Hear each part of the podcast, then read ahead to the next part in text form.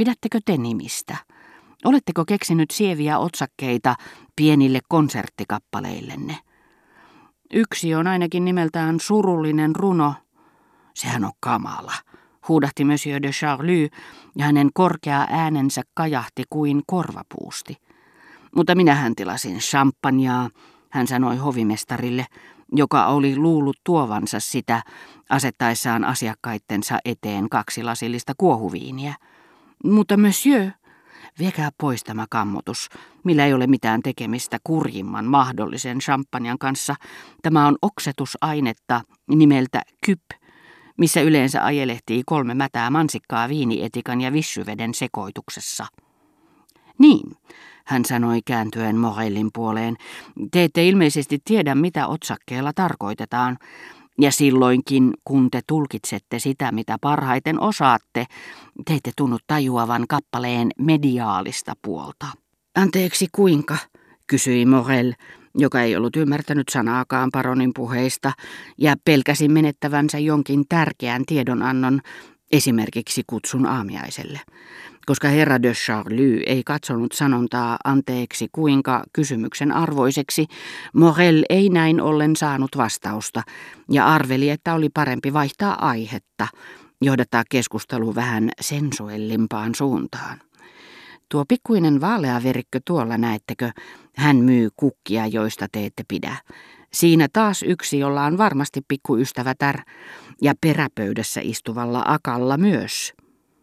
Mutta kuinka sinä voit sen tietää, kysyi herra de Charlie häikäistyneenä toisen ennustuskyvystä. Hoh, sen minä näin sekunnissa. Jos me kävelisimme yhdessä väkijoukossa, niin näkisitte, etten erehdy kahta kertaa. Ja se, joka sillä hetkellä olisi katsellut Morellia ja hänen tytön ilmettään kaiken maskuliinisen komeuden keskellä, olisi ymmärtänyt hämärän intuition, vaiston, joka osoitti hänet tietyille naisille, siinä missä heidätkin hänelle. Morel olisi mielihalusta syrjäyttänyt Jypiänin ja liittänyt vakinaisiinsa havittelemansa lisätulot, joita kuvitteli räätälin kiskovan paronilta. Ja gigolot minä tunnen vielä paremmin. Voisin auttaa teitä välttämään kaikki erehdykset. Kohta alkavat Balbekin markkinat. Me voisimme löytää yhtä ja toista. Entäs Pariisissa sitten? Siellä teillä vasta hauskaa olisi.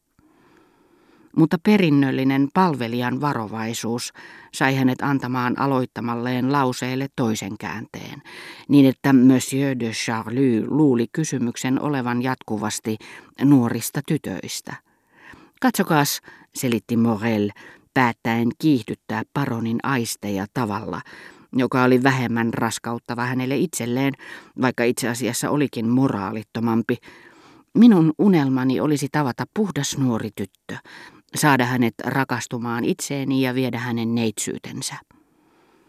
Monsieur de Charlie ei voinut olla nipistämättä Morellia hellästi korvasta, mutta lisäsi naivisti, mitä hyötyä sinulla siitä olisi, jos veisit hänen neitsyytensä, sinun olisi pakko naida hänet.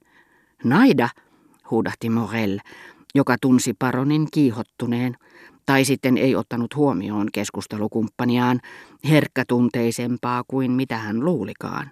Naida hänet, katinkontit. Minä lupaisin tietenkin, mutta heti kun pikku operaatio olisi saatu onnelliseen päätökseen, häipyisin vielä samana iltana. Paronilla oli tapana aina kun jokin kuvitelma tuotti hänelle aistillista nautintoa, antaa sille siunauksensa silläkin uhalla, että joutuisi perumaan sen hetkistä myöhemmin, kunhan huumaus olisi ohitse. Vai tekisit sinä sen tempun, hän sanoi nauraen ja puristi Morellia itseään vasten. Takuulla, vakuutti Morell, nähdessään, että miellytti paronia kuvaillessaan tälle vilpittömästi toivetta, joka todella kuului hänen hartaimpiinsa. Se voi olla vaarallista, huomautti Monsieur de Charlie. Minä pakkaisin matkalaukkuni etukäteen ja livistäisin osoitetta jättämättä. Entäs minä? Teidät minä ottaisin mukaan tietenkin, lisäsi Morel kiireesti, sillä hän ei ollut tullut ajatelleeksikaan paronin tunteita, joista ei välittänyt vähääkään. Tunnen tytön, joka miellyttää minua kovasti siinä mielessä, pikku ompelijattaren, jolla on oma liike herra Herttuan yksityishotellissa. Sypiänin tyttö, huudahti paroni juuri kun viinuri lähestyi. Ei ikinä, hän lisäsi, joko siksi, että sivullisen läsnäolo vaikutti jäähdyttävästi, tai sitten hän ei voinut, ei edes näissä mustissa messuissa, joissa nautinnolla häpäisi kaikkein pyhimpänsä, käydä käsiksi niihin, joita piti ystävinään. Rypian on kunnon mies ja tyttö kerrassaan kultainen, olisi hirvittävää aiheuttaa surua heille. Morel tunsi menneensä liian pitkälle ja vaikeni, mutta tyhjyydessä hänen katseensa kiinnittyi jatkuvasti nuoreen tyttöön, jonka edessä oli halunnut minun kutsuvan itseään suureksi taiteilijaksi, ennen kuin tilasi häneltä liivit. Työtelijäs tyttö ei ollut ottanut lomaa, mutta sain myöhemmin tietää, että viulutaiteilijan oleillessa Balbekin puolella tytöllä oli alin omaa mielessään kauniit kasvot, joita juhlisti sekin, että nähtyään Morellin minun seurassani hän oli pitänyt tätä herrana. En ole koskaan kuullut Chopinin soittavan, sanoi paroni, ja kuitenkin olisin voinut. Otin tunteja Stamatilta, mutta hän kielsi minua menemästä Shimeen tätini luo kuuntelemaan nokturnien mestaria. Sinä hän teki typerästi, huudahti Morel. Päinvastoin, kivahti herra de Charlie kimakasti. Hän osoitti älykkyytensä. Hän tajusi millainen luonne olen ja pelkäsi minun joutuvan Chopinin vaikutuksen alaiseksi. Ei se mitään tee, koska luovuin musiikista jo nuorena, niin kuin muuten kaikesta muustakin. Ja saattaahan sitä kuvitella, hän lausui hitaasti ja nenääänellä, oikein laahaamalla. Ainahan sitä tapaa niitä, jotka ovat kuulleet. Siitä voi sitten muodostaa jonkinlaisen käsityksen, mutta Chopin nyt oli vain tekosyy palatakseni taas mediaaliseen puoleen, jota te ette ota kylliksi huomioon.